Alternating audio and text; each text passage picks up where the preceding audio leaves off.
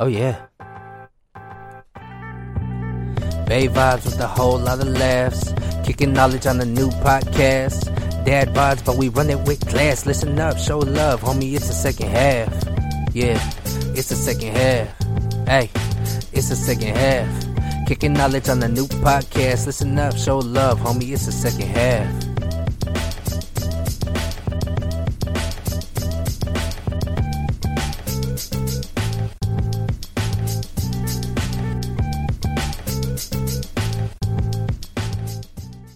Welcome back to the second half. Super excited because we have a special guest today who drove down from Sacramento. A singer, songwriter, producer, multi instrumentalist who learned the drums at the age of 10 years old.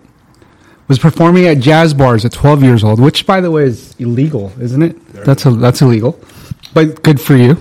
Um, started playing the piano and guitar at 14 years old then went into producing at around 20, produced his own album. Also a freelance videographer, avid golfer, lover of all sports, and enjoys technology. Ladies and gentlemen, Robin Reyes! Robin! Welcome, Robin. Thank you. Welcome. Thank you for having Welcome, me. welcome. Welcome. Now you could ask him about Jordan. Oh, we're gonna dive into Yeah, that go now. right into it. Yeah, so uh, Robin, just I heard you're uh, you've shared your uh, lifelong Warriors fan. So the news of the last 24 hours: Yes. Jordan Poole gone, CP3 here. What's your take? My take is controversial. I like it Thank you. a lot. Say more. Yeah. That's uh, Thank you. controversial here. Say like more. a lot. Why? Why? Well, I think last year's debacle in the locker room and the young crew that we have on the team, it's like we don't have anybody to, to reel people in and be like, hey, this is what we're doing. This is what we're working towards. So, your third point. like get let's get on it and let us go. And I think with CP3, either he's coming off the bench or they're going to put him at the one and then have Steph on two. I don't know what they're going to do. I'm really curious to see what they're going to do, but I'm happy we we kind of shelved off the Upgrade. the Good- drama. Good fit in uh, Yeah. Higher basketball. Still doesn't address Yeah. my big question: is who's guarding Plumlee? This that's the other thing that we have to worry Uh, about. the bench is guarding Plumlee because Plumlee is trash. Not against us. Wait, who's his team? Is Plumlee beating us? Oh, okay, okay, Yeah. okay. I don't like the trade. He's a Warriors fan. he's definitely But what I'm saying is CP3. Plumlee beating us. Is he beating us? He will. He will now. So, from your perspective, you're seeing kind of the uh, the completely anti CP3 side Mm-hmm. here, and then it shifts, you know, probably to the You're more- right in the middle. No, I'm more. I lean. I lean. Oh, way. you're I anti-CP3. You are anti. Well, I'm, I'm. I dislike him, but I do actually think it's an upgrade for us. Mm-hmm. I've, today, I've come to accept he's on our So you team. lean this Yeah. way. He leans every way. Oh, I mean, for the sake of this conversation and argument. Personality wise, can't stand the guy. Mm-hmm. Fit wise, makes us better. I agree. with you. I would agree with you. He leans on the side of logic, basically, for this for this uh, for this trade. I don't know. That's debatable. A lot. It's a logical fit for us. I can see both sides where it just doesn't Fit. fit. We need size. The reason why we lost against the Lakers last year is because, or this year, is because we were so small. Anytime Steph would come off, we would put people in the from the bench. They were too small to to do anything. Right. And I understand that, but also at the same time, we can still find pieces mm-hmm. to to get vet minimum. Because the truth is, we always need size. Yeah. we've needed it for a really long time. yeah, mm-hmm. and I think the I I think for me the goal was to um, not upgrade Poole, but just move them while we could. Mm-hmm. That I can agree with. because with Dre de- declining his player option, it's like Yeah, he kind of put the he, he kind of moved his own pieces and was like, okay, what are you guys gonna do? All right, well, we don't want to ship you out. We might as well ship off the the kid that caused so much And that's a great headache. You know, Shipping Poole out means Draymond's it's probably Not gonna going the, the chance of him Ship staying, yeah, right. Or if he does go, they've taken away every reason why he would go. Yeah. so Um, I'm hoping he stays. I'm hoping that this year it's it's good. quick uh, hot take. Um, do you feel pre or post All Star game? CP3 punches Curry, Dre punches CP3, Steph punches CP3. Who's punching who? So we have everybody punching each other. right? Like, I don't think any punches are Who being. throws the first punch? yeah, no punches thrown. I don't think any punches are being thrown. Okay. I think Curry put him in, in his place a long time ago. It ain't 2014 anymore. Oh, I, I don't even. I think they actually have a good relationship. I mean, Curry's game changed the summers he worked out with with CP3. now they can do more State Farm commercials. But they could do Hey, that. again. just don't kick him off the court again, boy. All right. Hey, you guys had a dad bod take. Let's go right into that. First off, let's say who's on the show today. That's a good call. So, Sweeney Todd here. Right, boogie here. Launchpad is here. Bird dog. So that might be an unfamiliar voice to a Bird lot of our listeners, but that is Brent, aka Bird Dog. Which is why he said it with a question mark. Bird dog? I feel that though. Like when I had to embrace Launchpad, it was Yeah. also Launchpad. Yeah. So I get it. Dog bird? But he was on our first episode. Yes. Yeah, but Right, he so- didn't have Launchpad. I mean, he didn't have Bird Dog Correct. as his name. Well, it didn't happen yet. Yeah. So Should we give Robin some Yeah, give backstory me- on these Yes, nicknames? please. Yeah, because he's sitting here like, I'm like, watching a tennis match. Y'all have a nickname, just a steady nickname that you keep for every everything. Rye Boogie came up with. Uh, his own nickname. Uh huh. he gave us all the I did nicknames. Not. Did you ever call him Right Boogie? No, I've never. I You've never called him Right Boogie. don't think I've ever Did in you my call life. him Right Boogie? Never. never said Have that I in my ever. life. So, who did make of the that three up then? close friends, he's got his own self-anointed nickname. Well, Just to go back to a couple episodes ago when y'all weren't letting me get my own nickname. Oh. Hey, I didn't get. I didn't give myself my my nickname. Yeah, none of us have. Yeah. except for the guy. So if you couldn't give yourself your own nickname, I couldn't. well, that's what you have to do. You got to stick with the nickname. Start saying it. That way, no one calls you something you Where don't did- want. Where did you hear someone call you Right Boogie in your own mind? All the time. All the time. Honestly, honestly, you know where it started? You know where it started? It started back in the rap days. Um, Yep. My qual, Starsky. Yep. Up in the land. Okay, all- all okay, that. okay. That's fair. That's Came fair. from there. Maybe by the end of this podcast, I'll have my own. We'll come up with as one. Okay, We'll, cool. we'll anoint you. You want a nickname? Sure. We're good at nicknames. Give me one. Well, you'll have four. You may not Five. like it. I'm ho- I'm horrible at nicknames though, so I'll I'll take whatever you. By give. the way, Bird Dog, you have another nickname. I'm sure. We all have plenty. Uh, Launchpad gave What? it to you in What? our last episode. What I said. Cream. Cream? Cream. Oh, Oh. I'm not even going to go there. this, is, this is PG 13. No, because it has to do with peaches and cream. So it fills it here. Oh, peaches got it. and then Got it. because of the complexion. Ah, I see. Yeah, that running joke. Yeah. Yeah. That's yeah. not what he said last time. He didn't say complexion. He's now starting stuff. he said cream. Yeah, exactly. No, I didn't. No, I didn't. Let's keep it PG. So nicknames, we have nicknames. Mine is because I launched myself off a trail and pretty much in uh, the summertime I Skinned himself. almost killed myself on a bike. So Launchpad, that's where I was anointed. And then Bird Dog, Dancing with cranes on the golf course. Egrid. Egrid? Egrid. Sure. He was really specific. It was an egrid.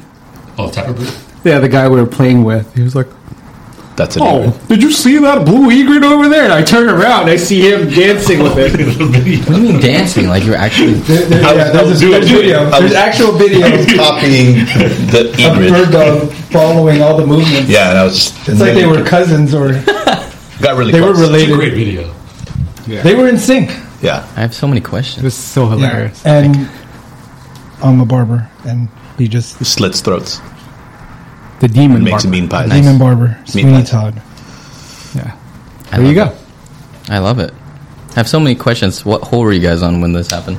Uh, it's that really It odd. was 15. Good question. The one with the uphill. 15. That 15? The really long one. At um, Uh, San Ramon. Two Bridges, or the, the one with the brewery. Yeah, yeah. Twin Bridges. Can, Canyon. Can- the Canyon Lakes. Lakes. Canyon Lakes. Not. Canyon Brewery Not even Lakes. yeah, Canyon Lakes. How many shots or beers were you guys in That's before? funny. No, we were pretty sober. Yeah, we. Really, That was sober. man. But it was a. You know what it was? It was a really sloshy day, Mm. and that that hole specifically It was so wet. We were just dredging mud.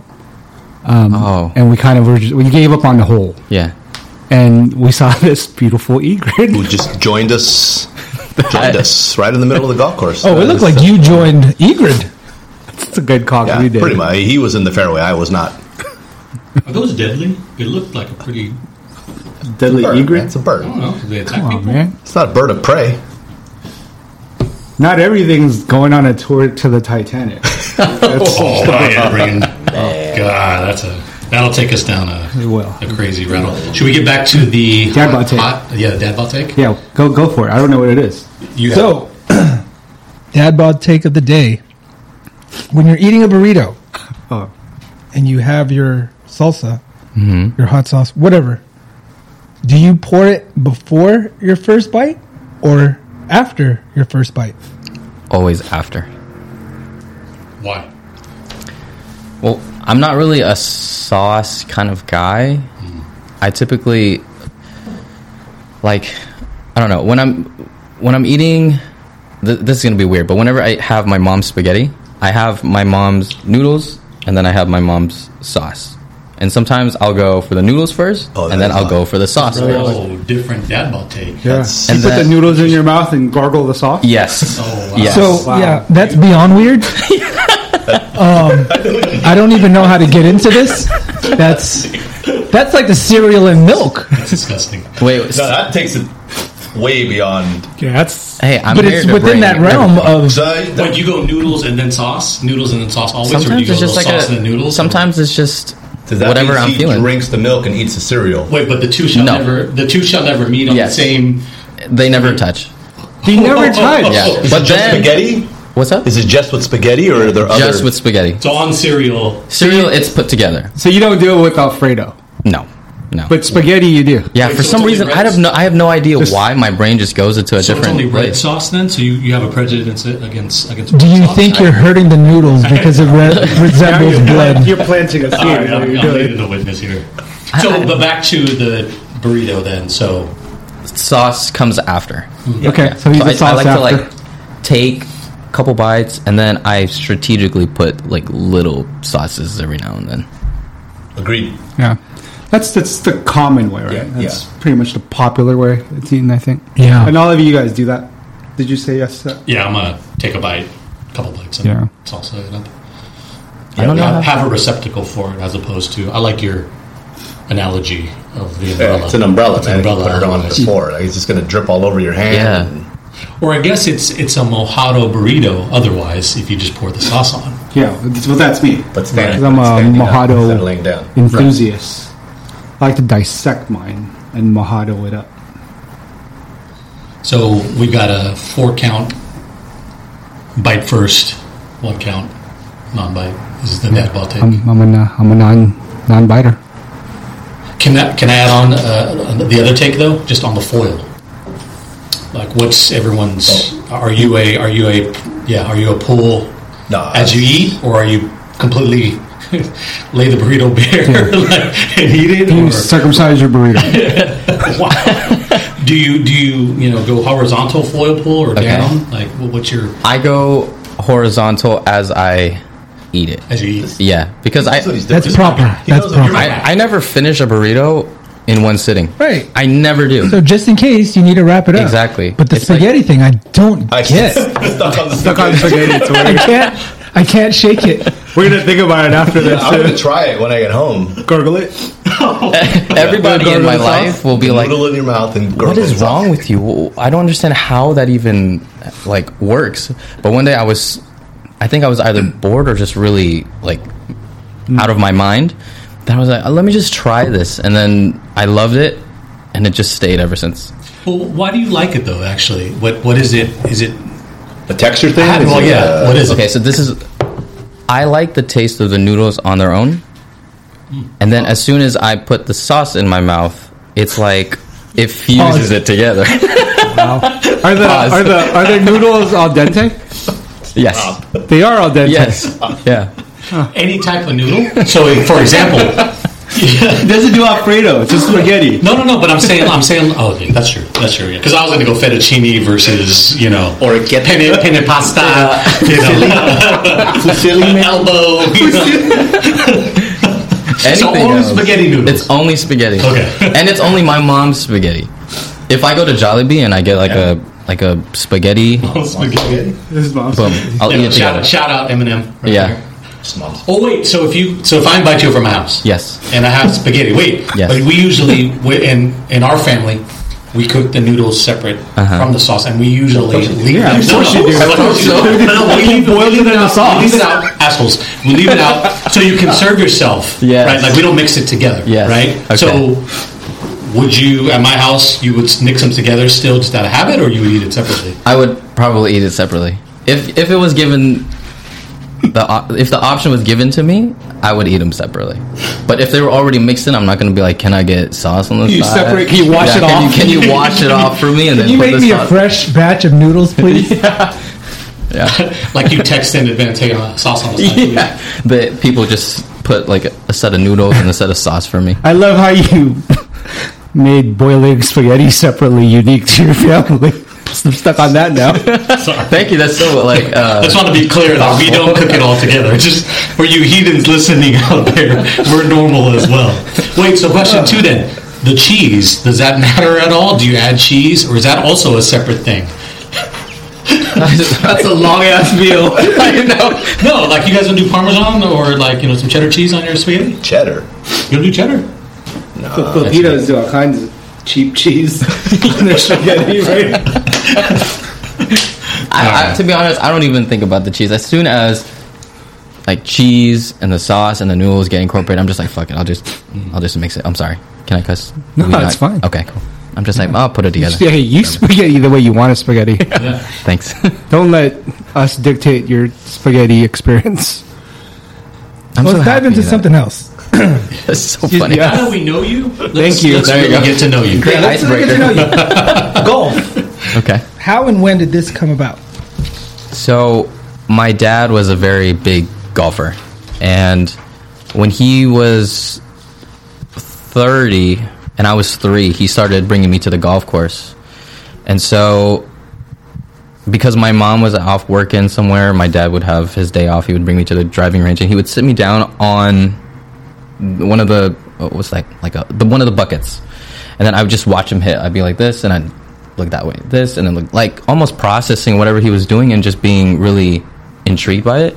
And so my dad would he was just like, okay, well you're out here anyway. Let me give you like a plastic club, and then I would just be sitting around instead of sitting and just watching. I'd be practicing, mm-hmm. mimicking whatever movements he was doing. And so he's like, okay, you're a golfer now. I'll turn you into a golfer. And that's pretty much how it started. Did, did you play in school? Um, My high school didn't have any sports. It was all performing in fine arts, music, acting, drawing, whatever. Just the opposite of sports. So I, I never really got to compete at that high school level.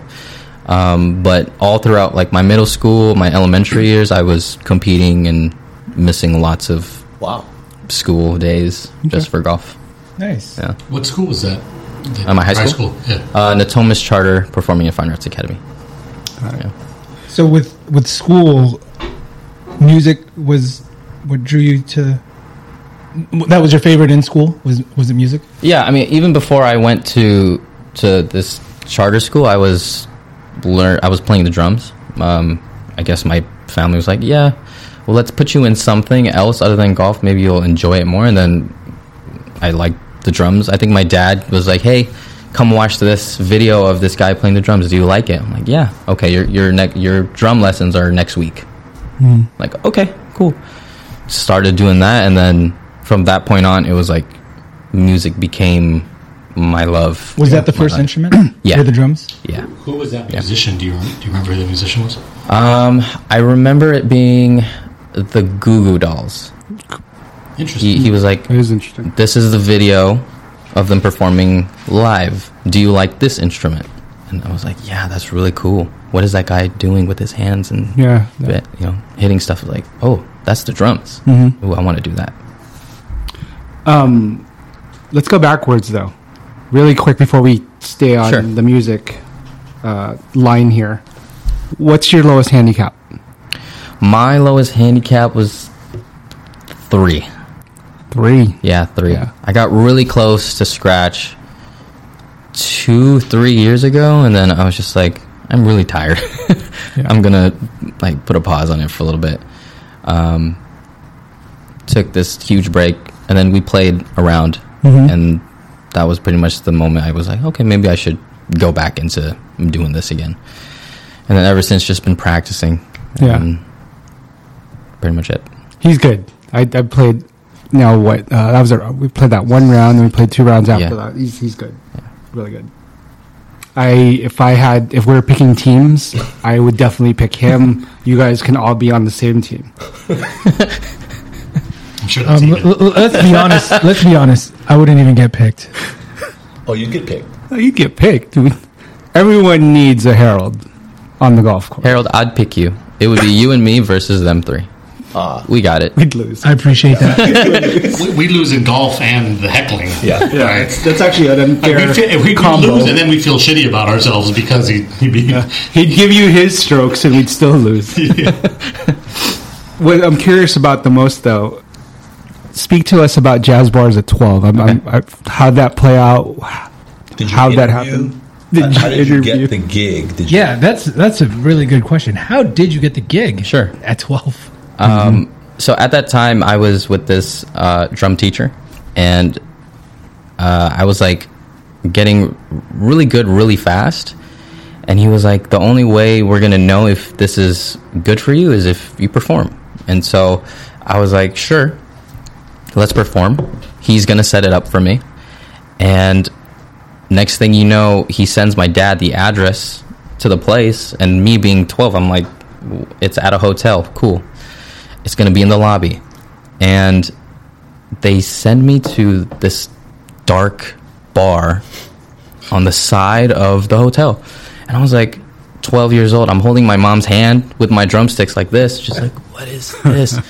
And the funny thing is is we we went up to the bartender and i was like hi i'm here for a performance. And the bartender was like huh, you're funny. You're fucking 12 years old. You're not going to be here. And and they were like there's no way we're going to put a 12 year old on stage. So while we wait for your teacher to come, you can sit on the corner. So they had me and my family of eight people just stuck in the corner. And I was just like, oh my God, I want to go home. This is not right. This does not feel right. My, my teacher comes in and he's, he's pissed. He's like, why isn't this kid on the stage right now? Because it's California. Yes. yes. Me, I'm just like, I don't know. I don't know. Whatever. Five minutes later, they put me on the stage. And I remember the very first song was um, The Girl from Ipanema. Oh, Nice. Um, Bossa Nova. Exactly. Yeah. And as soon as I played that first, my first very like small fill to get the band going, everybody in the bar was like heads Yeah. turned, glasses dropped. It felt like a movie yeah. where people were like, "Oh my god, That's who is awesome. this kid?" And Give then the I- kid a shot. yeah, yeah, yeah. Literally at the end, the bartender was like, "You can come here whenever you fucking want to." Nice. Yeah. Had you played with the band? Drinks are on me. Yeah. Had you No. played with the band? So then, so it's kind of double Never. the, it's like triple the experience. You're at a bar, you're underage, and first time playing. Exactly. Yeah. Did, did you get paid, or did the teacher take your cut? I don't think I. I don't. I definitely did not get paid. I don't know if he took the cut. He's Go find that teacher. yes. Definitely took the Yeah. He, he- Teacher cut. took the cut. That's a nice little hustle for a music Yeah, teacher, huh? yeah. Did you? You've backing up before that though. Um, so you had a, a love for golf at a young age, and then you developed a quick love for um, music and drumming. Um, when did you, I guess, realize? Like, was it before that performance that you realized like this is something I'd like to do? Like, you know, you, you got the thrill of it, or mm. did that spark it? Like, was it always something you kind of dreamed of, dreamt about? uh, performing or playing the drums or Uh, both, yeah, performing and, and playing the drums. Yeah. I mean, I, I look at my son who's 11. If I ask him to go in front of a crowd, mm-hmm. like, yeah, mm-hmm. you're crazy. Mm-hmm. But for you at 12 to perform in a jazz bar, like, how did you know that you weren't going to be nervous? I think at that at that age, at, at that moment, I was just I I was so nervous. Like, don't get me wrong, I was like, oh Yeah. oh my god, this is this is not right. I just want to go home. But as soon as I like stepped onto the stage, it was kind of like a switch just turned on. It was like play play the game right now, play your ass off, and then you can go home. So I think at that age, I didn't know that I loved performing. I didn't. I had no idea, but I love the feeling of like the the thrill of going on stage and be just like, oh, this is scary, and then you performing at some sort of level and people clapping for you, and that was the thing that was like, ooh, this feels good to me. What is that feeling? What feeling was that for you? It was. I don't even know how to put it into words other than it's like the drop of a roller coaster where you know it's coming, you know it's about to happen, and you're scared. And as soon as you hit that drop, as soon as that machine just goes goodbye, everything is just like, oh, this is fucking awesome. Oh, the, I like this shit. I can do this over and over and over again. That's the feeling. That's, what it feels like. uh, hmm. Yeah. That's a great way of putting it. It is. Yeah. That also explains a lot because I've seen him perform, and he is so at home um, behind the mic, behind an instrument, in front of a crowd. It was just a smaller venue too, and, and you know he just was natural there. So did that come from anybody else in your family? Like, were you inspired by anybody in your family? No. Uh, everybody looks at my parents and they're like, how did this kid take from you? Yeah. Like, you don't perform. You don't really do these kind of things. And they're like, "Oh, I don't know. So no one played the yazz flute. The ass flute? Yazz, the yazz flute. The yazz flute? What is that? Where are you going with this? It's the jazz flute. Oh, Will Ferrell. Got it. Oh, Oh, thank you for clarifying Anchorman. that one. I'm so sorry. Anchorman, I was bro. lost for a second. He got it. Bird dog got it. Did you? Yeah. Oh, I didn't. But it is response. Yeah. I was like, the ass flute. please tell me more. Oh, new dead bug tape. nickname.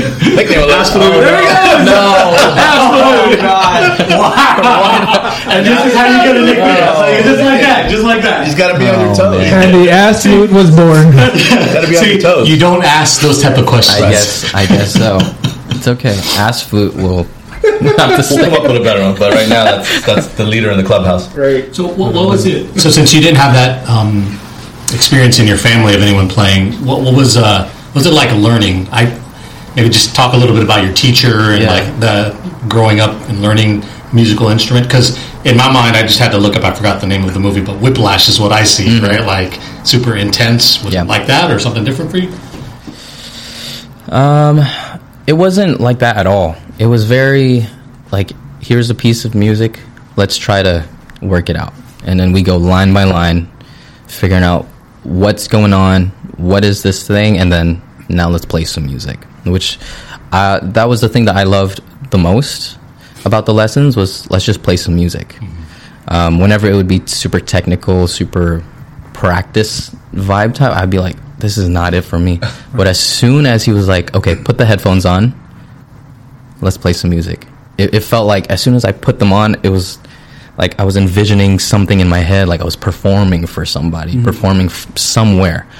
Um, and that was pretty much, I think that was the reason why I was so prepared for that night, was because I was like a master at envisioning and imagining what was going to happen You've done it several times in your yeah, head. yeah.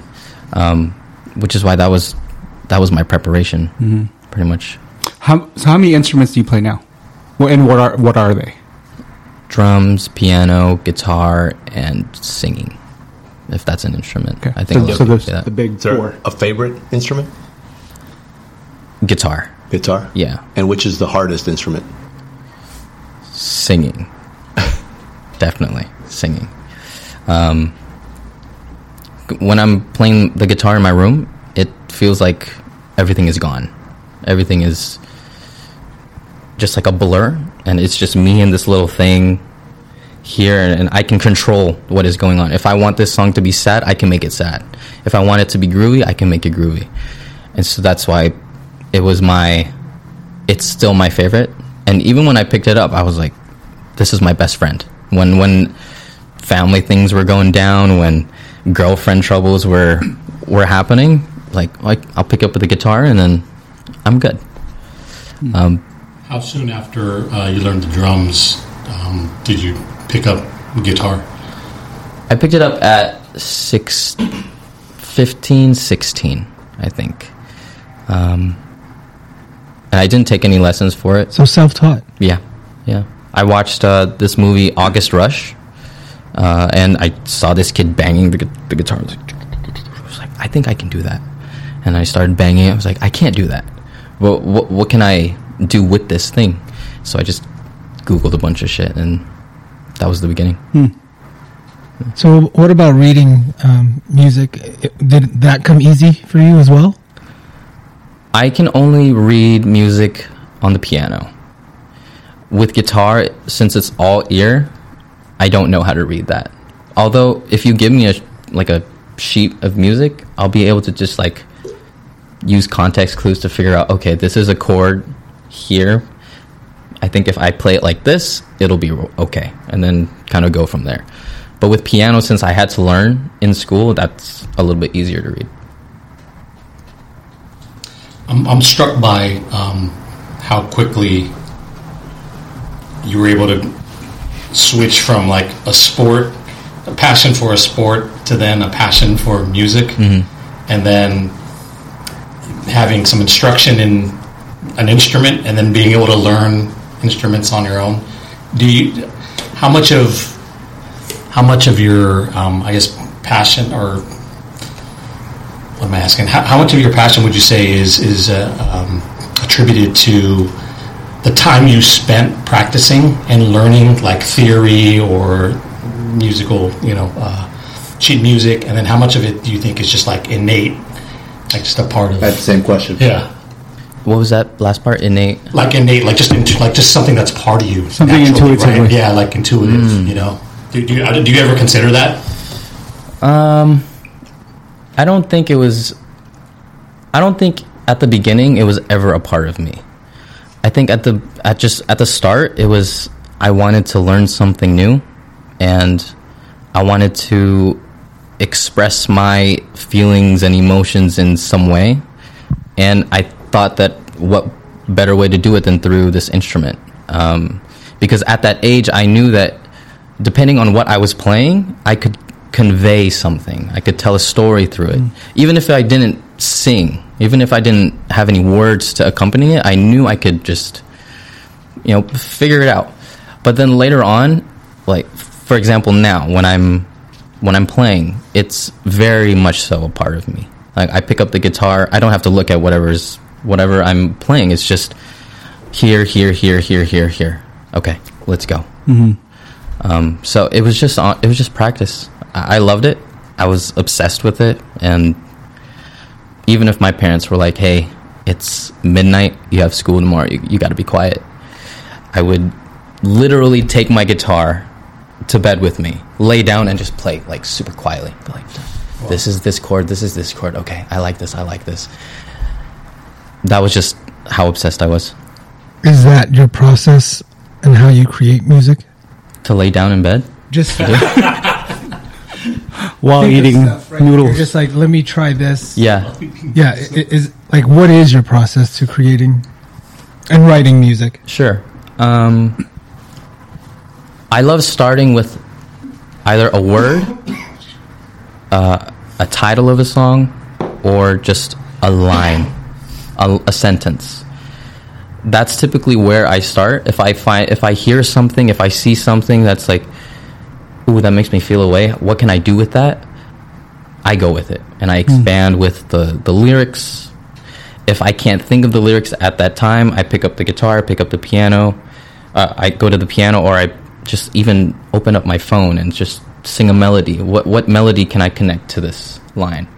That's typically the beginning, Yeah. And then from there it's just Fill in the music. yeah. And then I I typically lay down in bed. I look up at the ceiling. I'm like, okay, this this feels right.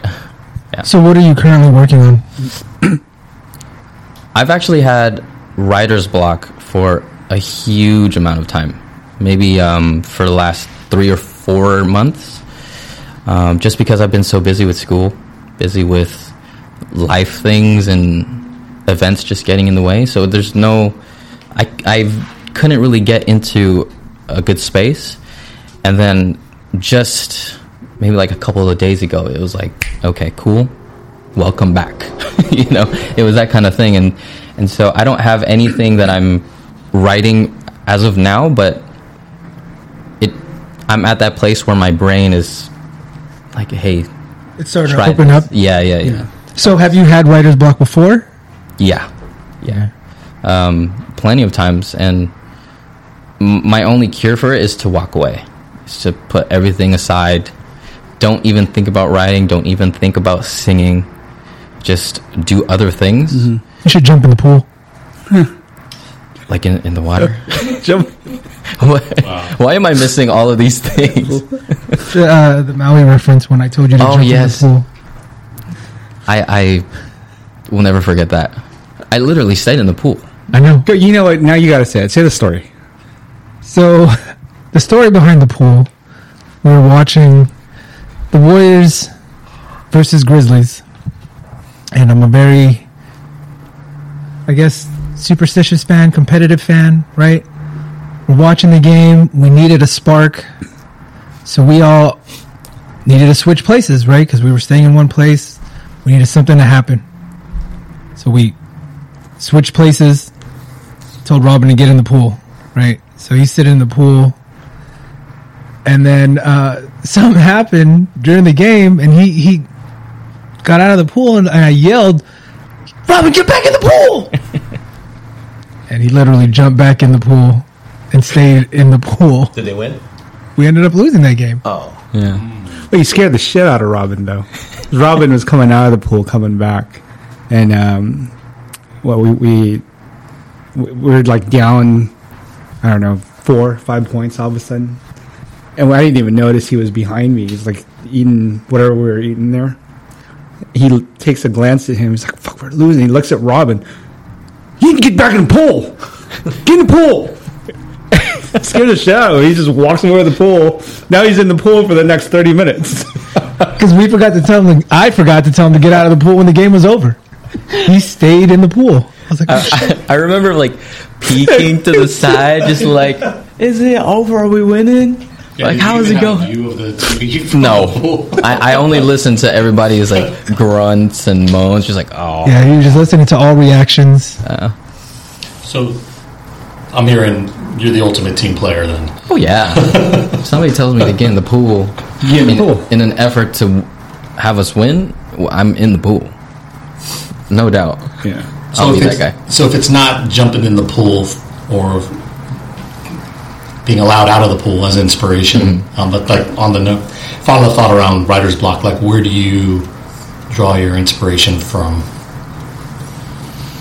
when it comes to cre- the creative process? Yeah. Um a lot of my songs come from personal experiences. But as of lately I've been really interested in just coming up with new things.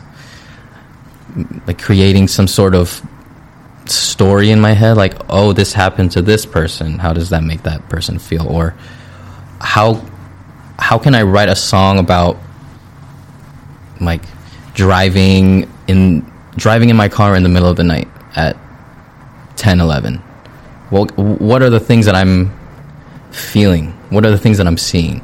Right. Um, so that's kind of like where my head is at right now but you know typically i like to to write from Are there any artists out there right now that you would say you model yourself after?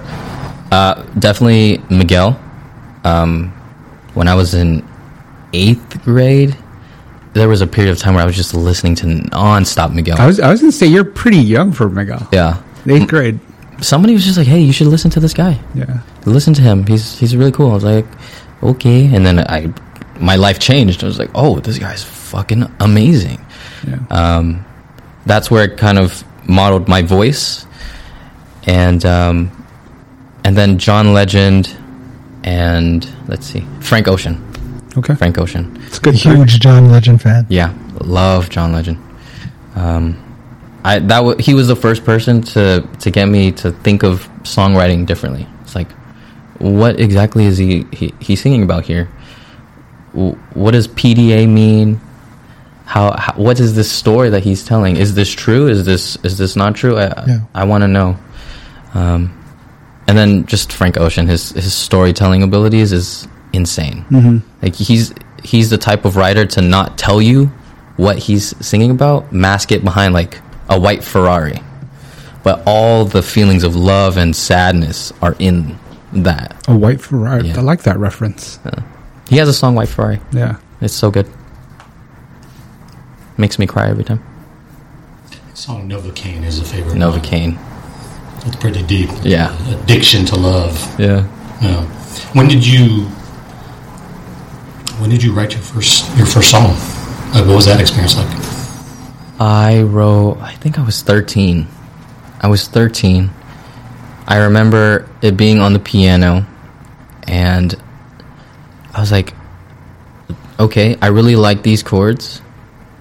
Can I write a song to it? And I ended up writing a love song. And at that time, I didn't know what I was doing. I was just copying whatever I was listening. What you to. thought about love. Yeah, like what was what I was seeing on the movies on in, in TV, and I played it at school, and people were like, "How do you know what love feels like?" Just like it's just what I think. It's just what I'm like seeing. Hmm. I don't remember it. I don't remember half. of the Did you song. play it in a talent show, or you just played it at school for? Well, my school is a, um, a performing and fine arts Yeah. academy, so there's like designated places just for people to play the piano and, and play the drums and stuff. So during lunches and even in class, I would just go there and kind of like play with the piano. And of course, there were, you know, older girls there. I was like, "Do you want to hear a song of mine?" That I'd be just like, "Oh yeah, I'll, I'll play you a song." I, I'll play it for them, and, and they were the ones who were like, oh, uh, "What do you mean love? Right. What is this? You're a little kid." That's it. That's interesting because, and we should go back to that. You went to a school full of creatives, basically. yeah. Very different from our experience, but we had what do we have in San Francisco? School of the Arts, right? So pretty much the same. What was what was that total experience like Mm. for you? And did you feel like you were missing a normal experience by not being at a regular school? Yeah, I mean, when when you first enter the place and, it, and you're in sixth grade, and it's like, wow, this is this is unreal. I don't. This is awesome. People are singing and dancing and and acting, and this is what we do. So really quick, it starts at sixth grade. Yeah, yeah. Um, and you're just enthralled in all of these arts and stuff. You kind of forget about normal experiences, I guess. But by the time I was in 10th or 11th grade, I was already just burnt out. Because when you go to, to school and you, instead of music be, being this thing that you love to do, it, it's a thing that you have to do now. I was just like, oh, I don't want to do this. And I, I actually wanted to go to a different high school where it was just public n- Yeah. sports, go to football games and stuff like that, but it, it never really happened. Yeah. Yeah. Why is that? Is that because that school in particular, or that, that type of school, tends to you know send its students in a direction into music, is, or is it something else? It wasn't even that. Like people weren't even going in the direction of the arts. I think Uh, when I graduated, personally, I saw people going into other things that, that weren't art. I was like, how are you? How are you going into fields like being a lawyer if you've been dancing your entire high school You're career? lawyer, Like, how does that? How does that even work out? But then Yeah, but you guys You know. still had the regular curriculum. I'm Yeah. assuming. Yeah, and then we would have um, what's it called? We would have uh, advisors, just you know, telling people, okay, this is what you can do to go over there, and Right. people were able to do that. For me, at that time, I wasn't even interested in in that. I was like, I'm gonna be a singer. I don't care what anybody says. That's gonna be it. I, th- I think that that's interesting, and it's also unique. So, t- to your question, Yeah. um, I think what he was saying is that he was exposed to so much. And I'm not trying to put words in your mouth, but it, this is what I'm picturing now. You're exposed to so much creativity, and you're, you know, you're giving given a platform to sing, dance, that you kind of suffer burnout, Mm-hmm. right? So it'd be like if we went to an all athletic school, you know, that's all we did. So I could see how that's uh, it's like the reverse of our experience. Yeah. And don't get me wrong, it was an amazing experience. I loved going to school and being able to play the drums at 10, 10 to 11 a.m. Being able to, you know, like hang out with people who are actors and visual artists. It's like you see all these creative people around you. But then also at the same time, I just kind of wished I was able to play on a golf team or, Yeah. you know, go to a football game and be stupid with my friends at, at a game. But was never really able to do that. So, being the entertainer of the family, what was that like at home? Were they always making you perform? They were. Uh, my family, like my mom and my dad, they were always like, "You're so loud. You're so loud. Just be quiet, just a little bit. All right, that's enough." Do you have siblings? Yeah, yeah. Where are you in the? I'm the eldest. Okay. Yeah. Of how many? Three. Three. They were always just like. My favorite thing that my mom would always do is she would open the door and she'd be like, "Are you crying?" when I was singing. I was like, "No, mom, I'm singing my, my heart out." She was like, Mom. "Well, it sounds like you're crying. Sorry," and then just close the door, just leave. Yeah, Wait, so who chose the school? Was it you or them? they did. Yeah. But yet they wanted you to be quiet at home? I don't understand Oh man, the logic. there's a there's a lot of things that I don't I never really understood at the time. My parents just wanted me to go to a really good school Yeah. and then transfer over to an even better school and then get a good job and, and live my life that like way. they- Sounds like they recognized though that you, you needed a, an outlet or there was a conduit for. it. Yeah, they they realized it, and then they learned that it was like the worst thing that could have happened to them because instead of me going on this traditional path of like go to school, go to college, I was like, I don't want to go to school anymore. I want to be a singer. Yeah. I want to learn how to produce music and and stuff like that. And they're like, But credit to them for recognizing that you had, you know, a passion Yeah. and then fostering that passion. I mean, I, I could see. I, I know what you're saying about sending them to that school and then complaining about the noise. But you know, I could send my kids to a football camp, but I don't want them throwing footballs in the house. It's just the same anecdote for me. When when did you realize that you like this was going to be your thing, your life thing, or a big passion in your life? man, Was it in school or was it was there a moment or was it just over time? Um, I think it was when I made my first thousand subscribers on YouTube. I was like, "This is fun." The what is your YouTube? Uh, just Robin Reyes, oh, okay. yeah, and uh, that was pretty much it. I when I was sixteen, I just got into playing the guitar, playing the piano. I was like, I think I can do this forever. I, I think that was the moment where I just made an executive decision. I was like, I don't care what happens. I'm gonna do this. I, I don't care if my dad says mm, you should look elsewhere. I don't care if people say mm, this is not it for you. I was like, this this is gonna be it for me. Um, so I guess we can say that that was the moment. Um, all I remember is watching John Legend, Ordinary People, on YouTube, and I was like, I can do that. It was it was so weird. I hadn't hadn't even played the piano at that time. Do you know how long it took you to get to a thousand subs? Um, so funny story. I I probably made a thousand subs on one channel in about two months, Damn.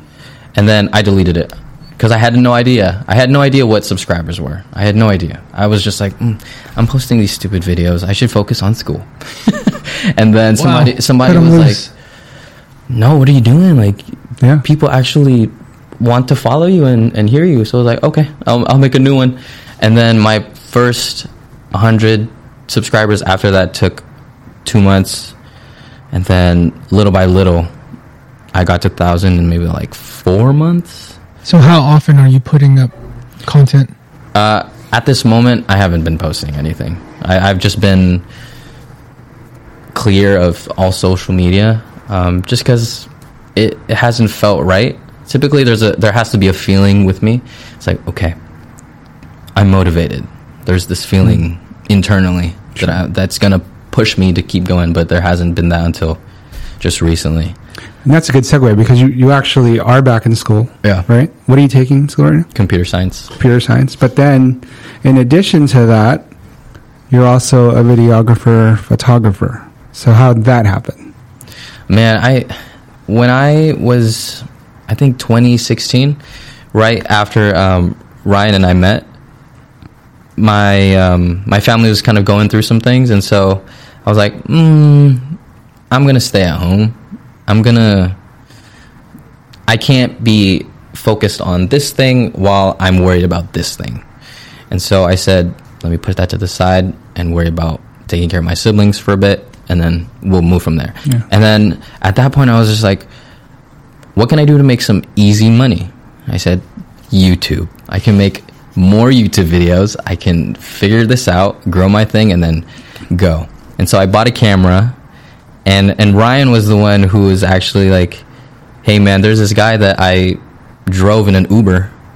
Um, he told me that he does wedding videos, and I think that you should hit him up. Here's his Facebook. Send him a message.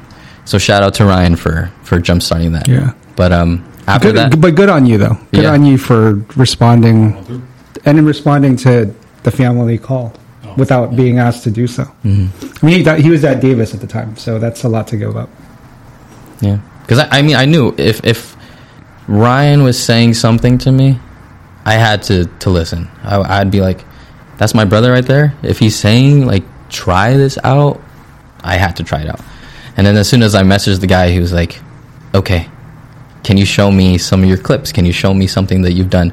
And I made this horrible, horrible film about my, my little brother opening mail or something like that. Mail? Yeah, and I the guy was like, "This is really bad. This is horrible." But I like you, so come and and let me show you how to improve it. Yeah. And um, I still worked with the guy, um, maybe like five years later. What was your most story. challenging gig? My most challenging gig. Maybe talk a little bit about what you do in that Sure. as a gig, as a segue to your Sure. most challenging gig, just so people who are listening. Yeah, uh, I'm a, a wedding videographer. I pretty much get called to join other photographers and videographers to capture the moments of a couple's wedding. Um, I'm there with my camera from either 8 to 8, 12 to 10, depending on the day, depending on the, um, the culture and, you know, just events of what's going on. Um, but my cha- my most challenging wedding had to be maybe the the second one where my mentor, the guy that Rai put me on, he was like, "Okay, there's this guy that you should ask. He wa- he needs somebody. Go work with him." So I did, and he ended up being the most unprofessional person in the world, super sketch, and was just like yelling at me about everything. I was like, "What is this?" And I was messaging my mentor, "Who did you put me on? Who did you put me with?" He's like, So he "I'm- was the guy that was hired for the gig. Yeah. And then you're you're signing on to work yeah. with him. Yeah. That was challenging because I had no idea what I was doing. It was like my second gig. I was being thrown into like shark infested waters mm. pretty much and all I knew was that at the end of the the the wedding I was like it can't get worse than that. It can't get worse than that and it hasn't been worse than that. Uh, thank goodness. yeah. How does that? How, so as a freelance videographer, um, I need, I need because I don't know. Sure. So that's what I'm asking. Someone gets hired for a wedding to do the videography shoot. They can just, you know, pick and choose who they're working with because usually at weddings, what you see about two, three, maybe sometimes four. So they're not always together. So some of those are just freelance people. Well, so the process is a couple will look via Google, via Yelp, or you know, their the um, a venue's vendor list, and they'll be like, "Here, you can look at these three pe- these three companies," and then boom.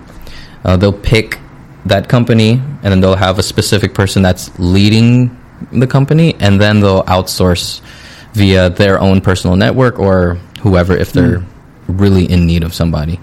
And so I was I am a second shooter and so whenever the three or four companies that I'm really close with need somebody, they're like, "Hey, can you come on this day? Hey, can you come on this day?" And um, that's typically how uh, I get selected for work. Pretty cool. So, do you plan on taking your videography skill set into your music into music videos for yourself? Oh yeah, um, I've I've always had this vision of directing my own videos and stuff like that. Can I- we be in it? Yeah, Nice. I'll be in the pool. Shameless plug. great. yeah, you should be in the pool. You know, we've done a music video or two as well. Actually, I've, I don't know if you've seen these. I have not. Okay, yeah. I need should to see 'em. see. Also on on Instagram, not on YouTube, but Wait, wasn't to it on see. YouTube? It is on YouTube. also on YouTube. Yeah, Like yeah. 50,000 hits. But maybe we do like a redo, right? Ooh. A redo. I would love that. I'd be down to to see that. How many albums do you have right now? Um. So I have one that I made in 2019, and then I made an EP shortly before that, maybe the year before that. So I have two that I made personally, and then uh, when I was under um, you know, management or I was somebody's artist for a, a good amount of time, I have an artist or uh, an album under that label. Nice. Yeah. So can we can we talk about the new song you have coming out? Sure. You wanna you wanna Yeah, let's do it. bless the audience with what's coming? Um, so this song is very different for that, from what I typically make. Um, I'll just play it for you guys. And Yeah, just play it. Let's see.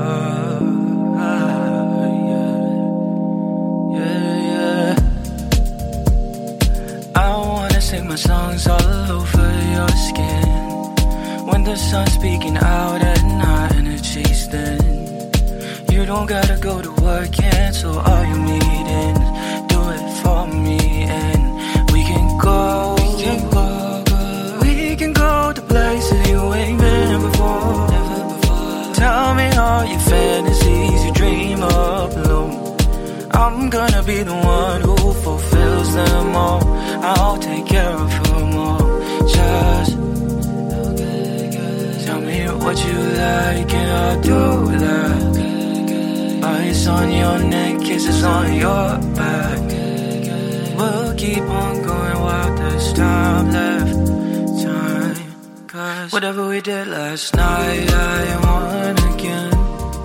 When I hear for love, but we'll pretend. You could stay the night,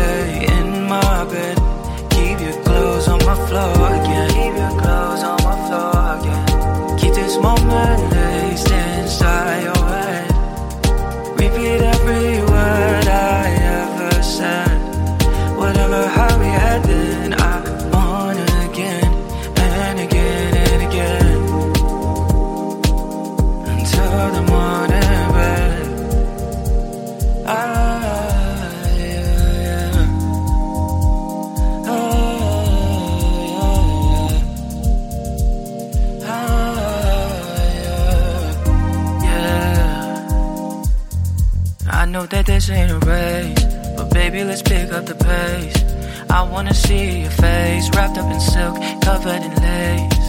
Put your legs up in the air, looking like a chandelier. Damn, that's crazy. I might just be the one you call, baby. You might just be the one I call, maybe. I, yeah, yeah. I can't be a man in this lifetime, but I could be a plan on this nice night. You hit my line, you can come by. Just come meet my side and tell me what I'm feeling. Your body's my canvas, I'll be your Vincent. Make it touch stars like it's starry evening. You'll be the one tree, whatever we do last night. I wanna again. When I hear for love, but I will pretend. You could stay the night, lay in my bed. Keep your clothes on my floor again. Keep your clothes taste inside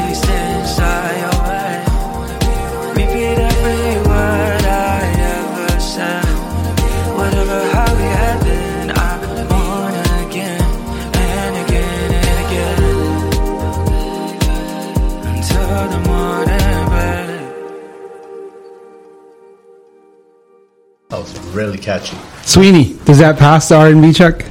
Is that on I'd, I'd play it in here. is that on your Uh, yeah, I, I would play it in here, and I, for some reason, envision myself like the Titanic, putting my arms out. There it goes again. He's our R&B specialist. Oh, so if you make his list, you make the list. I am, I- I like I said, John Legend is. I love this. Uh, I love John Legend. I love that. As an artist, what is it to to get a instant reaction like that, where somebody just wants to spread their arms and like, That's amazing. That's amazing. I mean, it, he wants to paint himself in the nude. it's getting hot in here. No need for painting. You just take selfies now. What's the name of the song? It's called Again. Again. Yeah, Again. what? So, and from you, what's it about? Like, what what inspired it?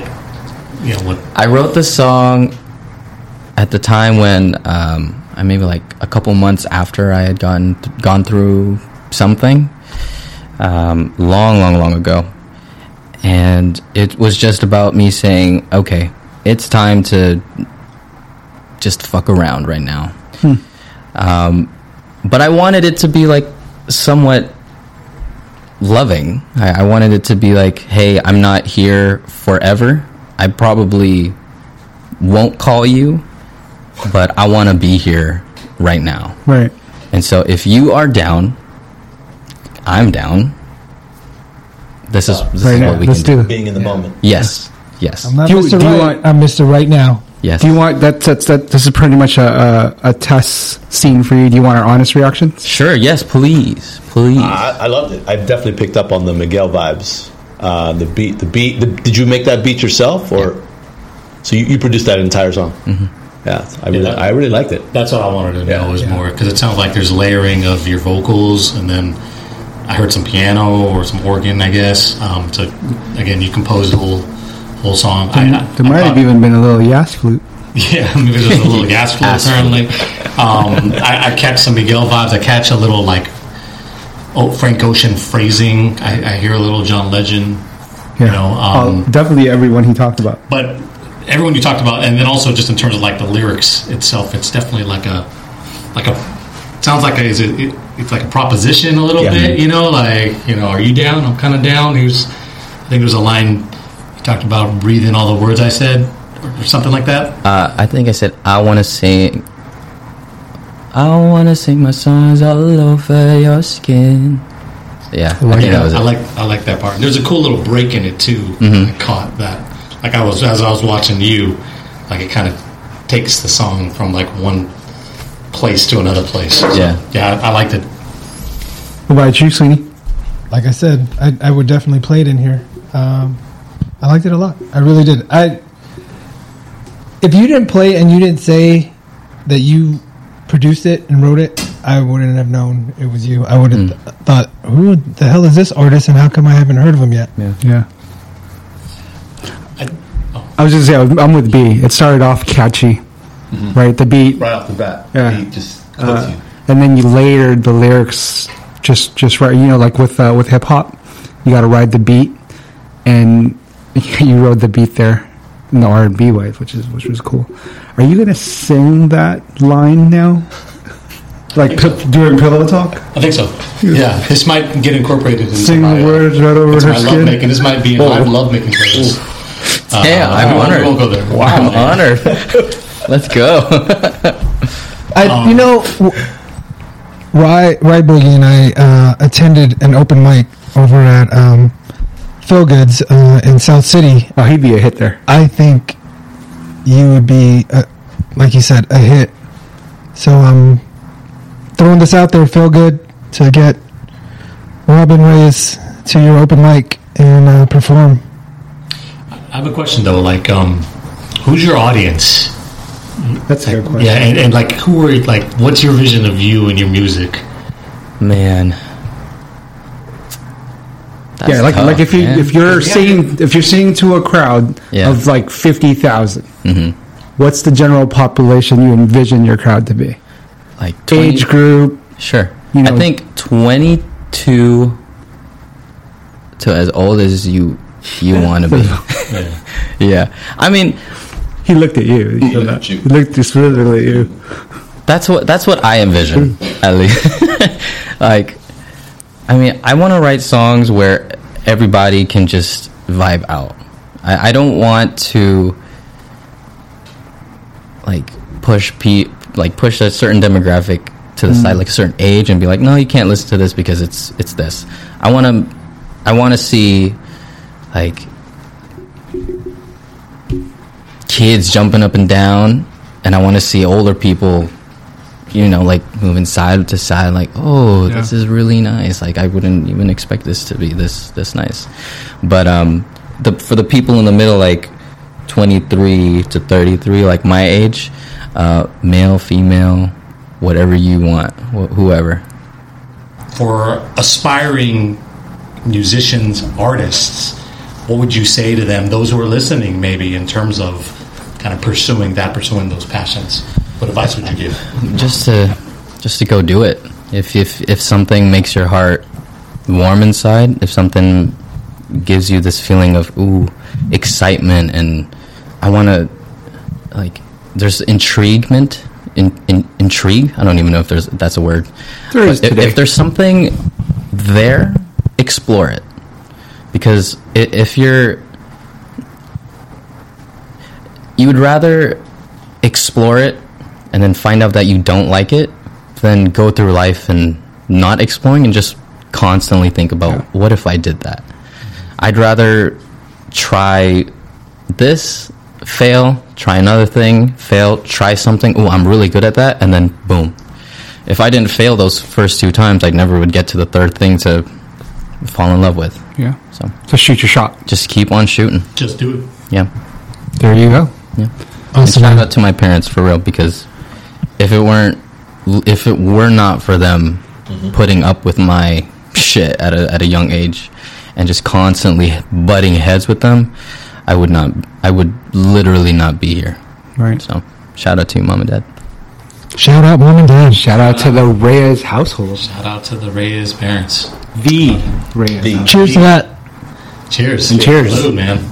And shout out to the second half because you guys are awesome. Any parting words for folks listening you want to leave people with? Um, not really. Shoot your shot. Uh, follow me on Instagram at the Robin Reyes and l- stay tuned for my song again. It's coming out soon. Awesome. Stay ready. Stay ready. Never gonna have to get ready. If you stay ready. Good Cheers, brother. Wisdom, wisdom. Cheers, brother. Is he the, the first guest that didn't have a jackpot? Was,